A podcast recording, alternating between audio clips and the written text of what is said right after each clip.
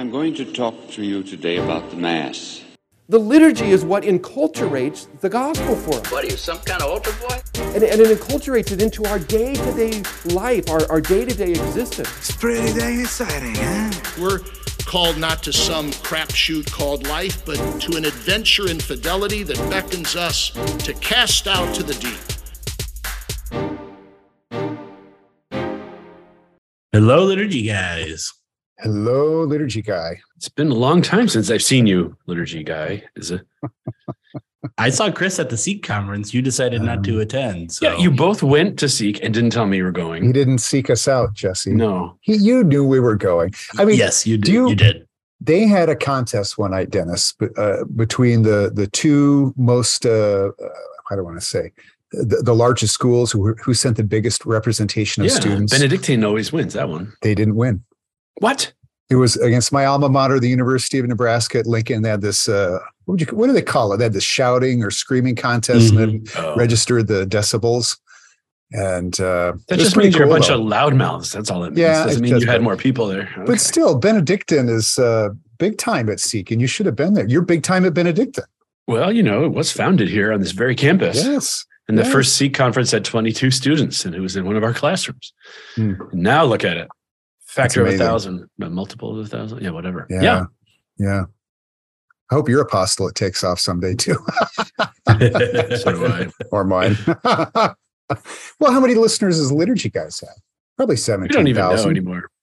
Let's just say 17,000. Yeah, that's the number. That that's, right? that's what we're going with. So thank you, Liturgy Guy listeners. Let's go with yes. one, one, of the 17,000. Yes. Uh, but yes, we, we missed you, Denis, and uh, maybe next year in uh, I'm St. Louis again. Is it so, in St. Louis again next year? It is. Yeah, well, it is. That's interesting. Well, you know what we discovered, Chris. Jesse what? doesn't know. Yes. Chris knows. No. Oh, we yes. had a little um, info session, work session for the faculty here before the school year started, and we talked about artificial intelligence rating papers for students. These bots, mm.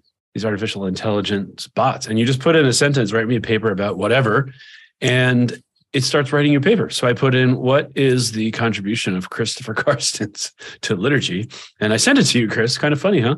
First of all, it, it said Father, funny. Father Christopher Carstens. Didn't look at your 17 children or how many you have. Did it say you taught at Notre Dame? It got some other books wrong, and you know, the books that you wrote that were actually yeah, credit yeah. to somebody else. Made me sound really smart big time. and and what were my contributions, Denis? I I didn't Google you. You used to just Google yourself and see what would come up. Now you AI yourself, bot yourself, and it tells you a story. But I put my name in and it said, uh, I do not have enough information on Denis McNamara. Are you sure he's a real person? So, okay, good. Then I put in Denis McNamara, architecture and liturgy, and the, the whole thing came up. So it's an interesting phenomenon that students can have uh, AI write their papers for them, but be careful because it's not very accurate yet, but it's still pretty impressive. I thought mine was an improvement, actually, yeah. except for the priest part. I'm not a priest, but mm-hmm. anyway, that, that, nothing against priests. So we should do that for liturgy guys. What? Is the liturgy guys yeah, podcast and see what yeah, happens? Maybe. Yeah. Well, um, speaking of liturgy guys, what uh, uh, this uh, we're about done with this document that uh, we've been. When did we start this? Last week? Yeah, right. No, we like started seven, no, we started, eight episodes ago. Oh, right, right, yeah. right. And who talks more than the bishops? Is people talking about That's the, the bishops? liturgy guys. Yeah, yeah. yeah. And uh, so this document, uh, what is it? Uh, the mystery of the Eucharist and the life of the Church. Mm-hmm. And this is the bishops. Uh, what would you call it? Kind of their theological justifi- ah, justification, isn't it? But uh, rationale. Sure, sure. For the yeah. for the Eucharistic revival, and it's really I don't know. I think we're all surprised. Maybe the listeners aren't surprised, but we're surprised that it took this many episodes to get through it. We're constantly surprised about that, but we're finally about done. It's a very good document. Um, I think uh, it's worth certainly worth talking about, worth reading. What's too. it called, Chris? The mystery of the Eucharist and the life of the Church. Hey, okay. That gets so, it right. Yeah. But this last section uh, is right. So the first part was about the gift of the Eucharist, and the second half is about our response to it. And this last chapter of the second part is about our response. Is what's your ultimate response to the Eucharist? What ought it to be? Oh, so it's based on our own opinions. Is that the deal? No, no, no, no. What? Uh, oh, uh, yeah. what? What is the best response you can give to the Eucharist, Jesse Weiler? Uh, to become Christ for the world. Yeah, Bing, bingo. Bingo. Yeah, sanctity. I, sanctity. Chris, I, I do that with my son Theo, and I, Yeah. I'm trying to feed him, and he's resistant. I'll Yeah, do like good. a little airplane thing, and then when I when I feed him, I'll just say the bingo thing. It works Yeah. every time. Yeah, again, maybe the most uh, uh, uh, inspiring thing I've ever said on liturgy, guys. Bingo, bingo. But uh, yeah, this last one is called. This last section is called "Food for the Journey," and it talks about how this gift of the Eucharist we respond to it by being transformed by it, by becoming saints. And so the the the document lists uh, three saints or highlights three saints. Of course, there are many. Uh, do you? I don't know. Do you remember uh, Jesse or Denis what these saints are, and what do you know about them? Well, Blessed Carlo Acutis was the first one uh, there in paragraph 52, who, you know, I haven't learned too much about. You know, I see these sort of icon things they make of him, and he's there in his backpack and his computer, and it's like, that's not an icon, you know. But then you actually read about this kid, and he's kind of an amazing young Italian teenager, beatified in 2020. And uh, they quote him saying, The Eucharist is my highway to heaven. I don't know how many 13 year olds or 12 year olds or 14 year olds would be saying that kind of stuff, you know, but this is I don't know how to- many adults are saying Yeah. that stuff. Highway to heaven, right? You know, who sings Highway to H-E-W hockey s- sticks? Uh, ACDC. ACD. Oh, that's right. You're Mr. ACDC. Well, But he said, what it says here is Blessed Carlo attained sanctity at such a young age because the Eucharist was at the center of his life. He went to Mass daily and prayed each day before the Blessed Sacrament and adoration. And he said to always be united with Christ. This is my life's program. Kind of cool. You know, what good is a computer without its hard? You have its hardware, its software, its firmware, right? I guess you could say the divine life is our I don't know if it's software, firmware, it's the electricity that runs through us, whatever it is. But to get all the bugs out of your uh, out of your program, uh, and then to get filled with all the, the voltage you need, I mean, that's kind of how humanity lives at a high level. It's kind of like the um, M- McAfee virus protector, that thing that always pops up on the lower right hand corner of your computer. Actually, you know, since we were talking about Seek, I don't know if you made it, Jesse, to the, you know, that they have that one night of Eucharistic adoration and they have confessions. And I know, Denis, you've been to that too and, Mhm. and other ones. And uh, uh, yeah, you want to talk about 15,000, uh, I guess they're not teenagers, they're 20 somethings. Uh, the energy in that room on that night. I mean, isn't it that, that that's got to be considered the highlight of uh, this uh, this Seek event? You know, the the, adoration for the Blessed Sacrament, uh, the kind of quasi procession that they do, not with the people but through the people, and just the the energy in this room is. Uh, uh, well, just as you were saying, Denis. I mean, that's that's what's going to fill us with uh, with joy and grace and happiness, and inspires out uh, inspire us to go out to mission. And I I think the the folks that seek, um, you know, they didn't invent this, but they've done a, a real service to to the church in in supplying this occasion for young people to do this real intense period of Eucharistic adoration. So I was there with my my two kids, uh, Dominic and Helen, who were uh, sophomore juniors uh, in college, and they had never been to Seek before. They were incredibly moved by uh, by that period of adoration. So, yeah, And blessed the- Carlo. and the and the current concurrent you know confession line which was like a mile long and if we're talking about you know seek liturgical stuff we got to give a shout out to uh, adam bartlett liturgical Yeah. institute uh, grad and all of the great liturgical Mhm, music stuff he was doing there so but yes Yeah. yes back to carlo Yeah, Well, you know, Well- Carlo obviously is not just memorizing the Council of Trent, right? Back to the Council of Trent. Says good things, but you know, we're going to talk about Pope Benedict and the Eucharist in a future episode here.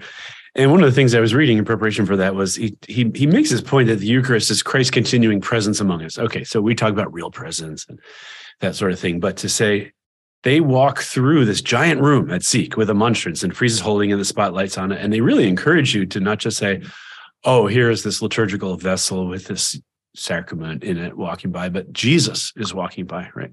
So to look at him as if Christ were looking back at you and touching you, and people have these experiences of encountering Christ in the way that you could kind of imagine people encountering Christ in Galilee you know, mm-hmm. 2000 years ago. Mm-hmm. And so to really say, okay, it's not just a thing, right? It's an action, but it's a, thing, but it's a presence, and presence is uh, is always active and transformative.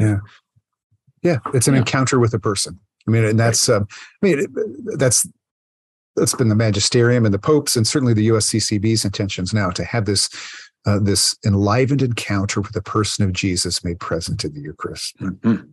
And so we're kind of lucky we live in the time we live, right? You know, if this were 1920, nobody would be walking around with a monstrance and there would be no seek, right? You would be just expected to, you know, pay, pray, and obey in a certain way. And you'd look at your Eucharistic king on the altar on his throne, which is awesome. But this other side of it, which is now Jesus yeah. is coming to you, walking around with you, it's pretty good. Well, speaking of 1920, so this next yeah. saint that they mentioned, Denis, Yes, is, uh, Saint Jose Sanchez del Rio. Del Rio. Yeah, so he died in 1928, uh, and he was not doing Eucharistic adoration, at least not uh, towards the end of his life. Uh, I don't know. I, I, know very little about uh, Saint Jose Sanchez del Rio myself, but he was a, a I think a flag bearer. In what, what was the movie that came out recently for Greater for Greater Glory? Is that what it's called? About the um, uh, the wars in uh, Mexico at that time. So yeah, Viva Christ the King. yeah, the Cristero. Yeah. yeah, yeah, yeah. And so he was, I think, the flag bearer for a group of uh, soldiers and was uh, captured and imprisoned and tortured and uh, was sustained at the end by, it says in this document that uh, the Blessed Sacrament was smuggled into his cell.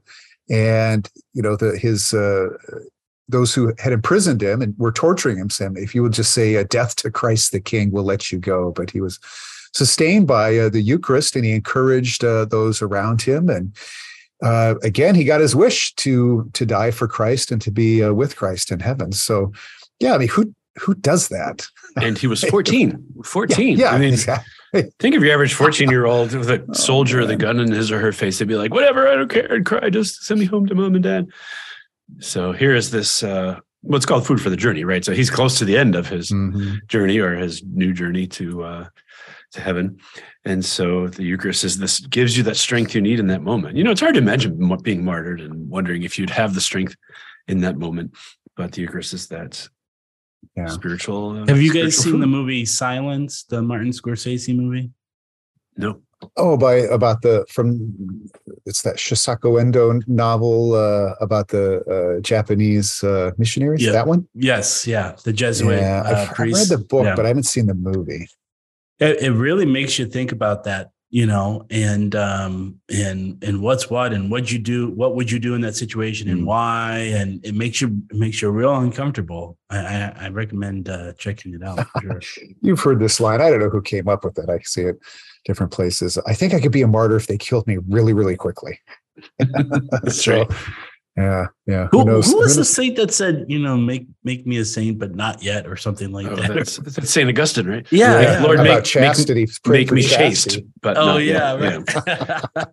which yeah, is that's del- where I'm at in my life, right? You know, just like delightfully honest. Yeah. Uh, the third saint that they mentioned here is uh, Saint Elizabeth Ann Seton, who's the first. Yes uh, American born saint. And she, let's see, she was, uh, they celebrated her feast day. When is that? This uh, January 4th, uh, I think. Sixth. Wow. The There's a liturgical factoid that Chris doesn't know. No, I think it's the Mark fourth. this date. It's the oh, fourth. All right. He does. I know. think so. Six is Andre Bessette. Everybody knows that. Or the mm-hmm. Epiphany. yeah. anyway, yeah. So they preached about um, I was Bishop Conley preached about this uh, uh, at the Seek Conference about Elizabeth Ann Seton. So the first American-born uh, canonized saint, and they have this. Uh, she was an Episcopalian uh, convert, and it says here in this document that she found herself as Episcopalian uh, at worship in her church in New York, looking out the open window and praying to Jesus in the tabernacle one block away in a Catholic church. So, and the reason she was doing that is because she was impressed by the devotion that Catholics had to the Blessed Sacrament. So you can imagine you go, you're you're a pagan of some kind. You go to seek, and there's like 18,000, 17,000 college students having conversion moments right there. You would say, I'm impressed with that. What are they doing? And so adoration is good for us, right? The Eucharist is good for the individual, but the external devotion to it is also a great sign to yeah. others. And then, of course, you know, she's very wealthy and she becomes Catholic and starts the religious order mm-hmm. of the uh, Blessed Sacrament, right? And um, oh, is that start schools all over the place. I, yeah, is that the name of? I don't know. Oh She's no, no, that's in, the Sisters of Charity. I was getting her confused with Katharine Drexel, yeah. but um, yeah. you know, the bishops, to their credit, they didn't ask us uh, what saints we uh, would want to be included in this, but I'll ask you. Um, I mean, because I, you know, I, am getting to learn more about uh, Carlo Acutis, and, and, in fact, we have uh, we're having a Eucharistic revival summit in the diocese tomorrow, and uh, they've obtained this Carlo Acutis uh, Eucharistic miracles display, and so that's uh, downstairs in my building now. So I'm getting to learn more about him. I know I did really didn't know anything about Blessed uh, Jose Sanchez del Rio, a little bit about Elizabeth Ann Seton. Which saints? What are your your guys' go to saints? especially relative to the Eucharist? Saint Tarcisius, hands okay. down. Who is he? No, pun, no pun, no pun intended. uh, okay, it was a little intended. Uh, he was a, uh, I believe, he was an acolyte in in uh, the early Roman uh, uh, Christ, Christian martyr days, and he was carrying the Blessed Sacrament down the street, and um, he was trying to protect it, and some Roman soldiers asked him what he was carrying, and he wouldn't. Uh, he wouldn't reveal. He wouldn't uh, let anybody, you know, um, mm-hmm. get get at get at what was in his hands. And so they they murdered, they killed and murdered him. Uh, and after he was dead, his hands were so clasped tight around the Blessed Sacrament, even in death, that the soldiers couldn't even pry his hands open to mm. find out what was in there. Wow. So they called they called a local bishop, and he came out and just gently opened his hands uh to reveal the Blessed Sacrament. So he hmm. literally died uh, protecting the Blessed Sacrament. Wow. Wow. yeah, I didn't know that last part. Yeah. Uh, uh Denis, what about you? I mean, I was thinking about uh, Saint Denis uh, walking around with his head, you know, in his arms and things like mm-hmm. that. And so, like, like Saint Christopher. I mean, he's not a, an especially Eucharistic saint, but uh, what about you? What, do you have a Eucharistic saint uh, that you would uh, recommend? I don't like being put on the spot like this because I know that's why I, I don't you. know. Yeah, I know. Just talk about feeling uncomfortable, but there should be something I can say, right? Um, let's say a potential future saint, Pope Saint Benedict XVI. I know he's not yet, right? People in Rome are yelling Santo Subito, and it's going to be a while probably. But here's a guy, 62 books he's written, right? Really? Logical, yeah, 62 books, and three of them while he's Pope. I mean, I can't even get a book out while I'm a you know center for director you just published a book. Eh, it was one third of a book. Chris did most of the work, and and Alexis, um, but which we should talk about that again. It's called Solemnities: A Tapestry of Divine Beauty.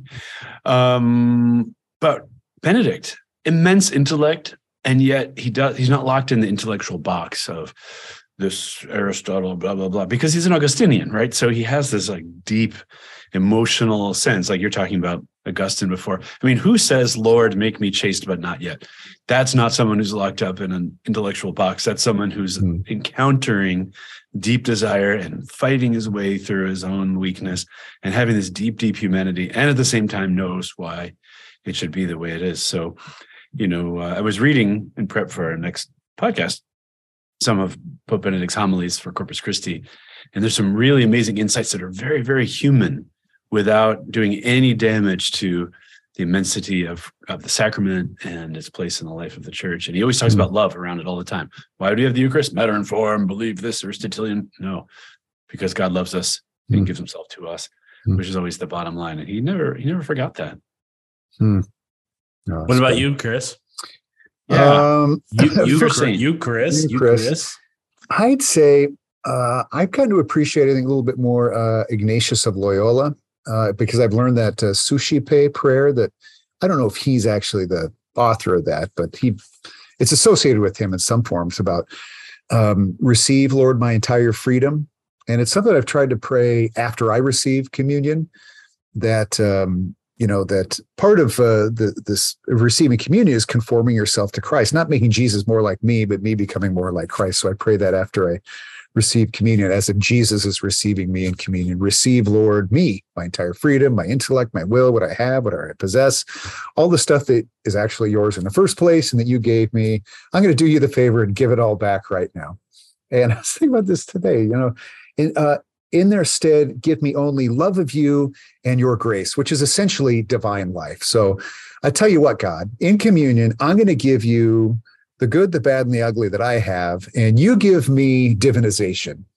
you know, I mean, what what what sounds like of, a fair deal. oh, it's amazing, but still, no, I, am skeptical of the whole thing. Yeah. So I never. Well, Jesus said he wants me to have your Subaru since you gave it to him. So uh, drive it down here one of these days. Yeah, wasn't wasn't that you know? Do you know what you call a, a Subaru that uh, a saint touched?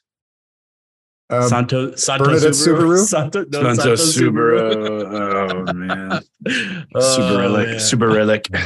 Yeah. yeah. Anyway, but that's but the, I, the, key thing yeah. here is right. Food for the journey. We're all on the journey from the time you come out of the womb to the time you go to the next birth into heaven. Hopefully, um, there's a lot of hard stuff in life, right? Yeah. Challenges and health and mental health and loneliness and sadness and kids who betray you and wives who cheat on you, all kinds of stuff, right? Job, boss, bosses who don't understand you, and your own self uh, problems you're mm-hmm. working out. Strength, strength, yeah. strength, strength. Yeah. Well, the creatine, it's the supernatural creatine. What could we call it that? No, supernatural steroids, supernatural whey protein. What would it be? All of the above. The way, the way. The this way. is the way. Yeah, this is well, this is how right. they should translate um, the founder of Opus Dei's book. well, I can't think this, of his name right now. This yeah. is a great transition. I think. So the very last section of this, the conclusion is this sent forth, this going mm-hmm. out on the way. And so the bishops make this, uh, you know, just a little brief stop at the, the dismissal formulas, how they're all go, go, go, go, go. Go in peace, glorifying the Lord by your life. And so I think that's the end, that is the end game is uh, not so you can spend 23 and a half hours in Eucharistic adoration uh, in the Blessed Sacrament Chapel. Although if that's what you're called to, then then it is. But for most people, it's to it's to adore God, come face to face and mouth to mouth and heart to heart with Him in the Mass and in the Eucharist, to be transformed by Him, and then go on your way, uh, mm-hmm. uh, go out into the world and uh, be transformed yourself by this encounter and this uh, worthy reception of Jesus in the Eucharist, and then transform your own little corner of the world, your your family and your friends and your workplace, and just kind of let that exude. That's at least, you know, that's the formula. And you know, the bishops are calling us back to that because it, well, it doesn't seem to be working. But you know, is it because it's not working or because we're not doing it?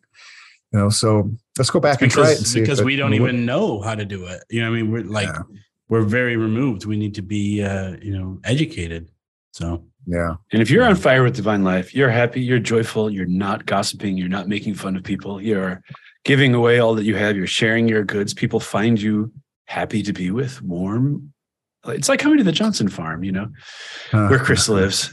Uh people i've talked to and i had this experience too they're sort of like BC and AD in history, and there's before BJF and AJF in life before Johnson Farm and after Johnson Farm. Uh, yeah. uh, and it's like life changes. Like I've never seen a vision of life like this, multi generational and cows. And I know you live there, Chris. So you see all the, all the how the sausage is made. But for an outsider, my mm. my sister and brother-in-law still talk about that visit and you know, hmm. the pony pony ride out for the kids and then he started hunting. Then he started to grow his own food and then he started hmm. imitating those mojitos you were all drinking because there was something so compelling hmm. about his experience He's like i want to do that right? And so if christians are just bickering and arguing and you're a heretic and get out of my face believe this or else well you know what's that going to do?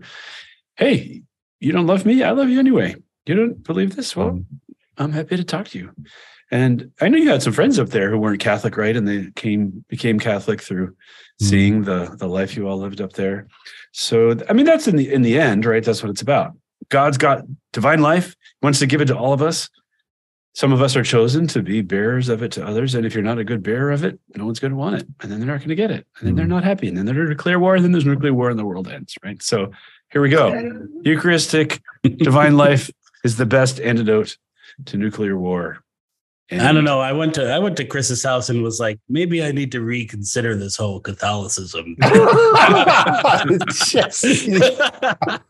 well, uh, yeah. Well, we're trying, but that's what we all need to do. Re, you know, receive. Uh, come to that. That's what the bishops in this document, and you know, in their general pastoral care of the church, you know, come to meet Jesus, uh, come to life again through encountering Jesus, get transformed and transfigure others. So, and the people anyway. who hate Christianity and the people who hate Catholicism don't get this, right? What they see is limitations on my freedom is going to make me unhappy.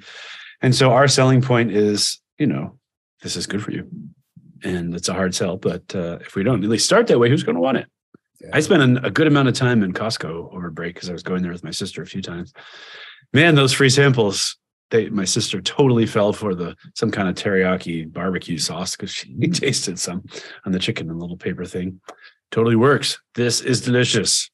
Eucharist yeah. is delicious in divine life. Maybe as a final word here, the bishops in 58 say, We have offered these reflections on the Eucharistic faith and practice of the church as a starting point. And so we've offered these first 10 episodes of season seven of the liturgy guys as a starting point and as we in the next 20 move, episodes as we move on from this we're going to look at different uh, facets of uh, uh, doctrine and of history and of practice and of teachers and popes uh, on the eucharist and again we'll we, the three of us hope to to grow in our own eucharistic faith and knowledge and we hope that uh, maybe something we say will help you do the same mm-hmm. Hey, I have a couple shout outs to Father Matt Fish in the Archdiocese of Washington, D.C., who says he listens to our podcast all the time. Also, Grace Strother at St. Clare of Assisi Parish in Charleston, where I'll be speaking in a month or so. She said she's listening to our season on Sacrosanctum Concilium, among other things, and using that to prep to teach the parishioners in her wow. parish about Sacrosanctum Concilium. So it's Thank pretty you. darn. I have, uh, I have, I have a shout out too. Uh, I, I ran into uh, one of our longtime uh, listeners, Aaron Aziz at the uh, Seek conference, yeah. and uh, th- this is a, a, guy who brought a few a few guys. They drove from uh, Vanderbilt all the way to Chicago for our very first young adult liturgy conference. So it's good to touch base with him. And I mean, you know, you go to those conferences and you see like every everybody. There were a bunch of LI students there, you know, mm-hmm. and uh, so yeah. Uh, but yeah, well, uh, I think it's time for a liturgy question. A liturgy and, what? Uh, question. What? Question. what? Question. All right, let's do them. Uh, all right. I was going to let thing. that ride. I'm okay. going to let it ride. Mail call. Mail call. Oh, Moses, Moses, why do you question me? Why do you care? Today, we have a similar debate over this. Anyone know what this is, class? Anyone? In my case, sir, the question is totally without meaning. What? Okay, this week we have a question from Sarah. Sarah says, Hello, liturgy guys. Is this Cardinal Sarah? No, it's just, no. is it Sarah or Sarah? Mm, I don't know. I've never heard yeah. him say his own name. It's like the wine. Okay. Anyway, when hi, Sarah. Me, he, when he calls me, he just says, "This is this is the cardinal." All right. Sarah says, hello, liturgy guys. Hello, Sarah. Sarah says, as we were celebrating a mass for Pope Benedict in our diocese, the parish already had a mass intention for the day of Pope Benedict's funeral. Is it possible to have two mass intentions for one mass, or do we have to move one of those mass intentions to another day? Mm, this is a great question. I fielded this a couple of times too. And then I went on to ask other people what they thought. Mass intention questions are difficult. So again, the, the question is, so uh, let's say you were going to do a, a, a, mass for Pope Benedict, and but you know, priests and parishes have taken mass intentions for like a year, you know, sometimes a year in advance. And so let's say you already had a mass intention on, you know, Wednesday or something like that, and all of a sudden you're going to do a mass, a memorial mass or something like that, mass for the dead for Pope Benedict what do you what do you do? Can you have two intentions? Uh, what what the people I asked said is no. If you're going to say a mass for the repose of the soul of Pope Benedict, that's really the intention of the mass. And so I think your your options are you've got to contact the person who made who who who um, uh, asked for that particular. But Chris, it's intention. the anniversary of our wedding, and my sure, husband. Absolutely, no days are important to people.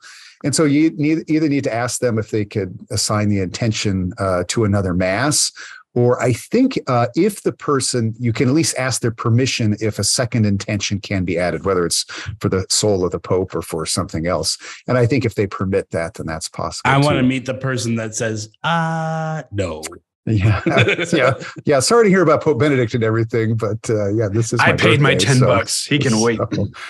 So anyway, but yeah, th- this is actually a question that I received too, Jesse, a, uh, a couple of uh, times, and it wasn't clear. But on the whole, they said is that no, you can't really. The people I asked anyway said no, you can't uh, celebrate a mass for Pope Benedict if there's already a, an intention. But again, this is confusing stuff, and if we ever ha- if we ever do a podcast on mass intentions, we're going to have to have a special guest. That's all I have to say. I, I have a secondary question.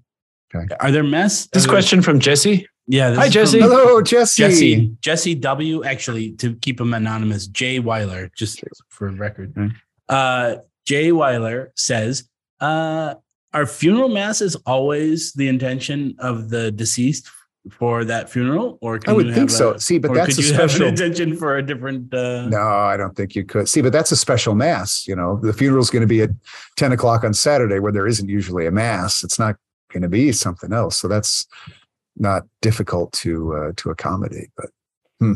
okay, well, yeah, at my funeral, the intention can be for somebody else. Okay, Chris. Pope Benedict. Just, yeah, Pope Benedict. Yeah. Okay. Yeah, there All you right. go.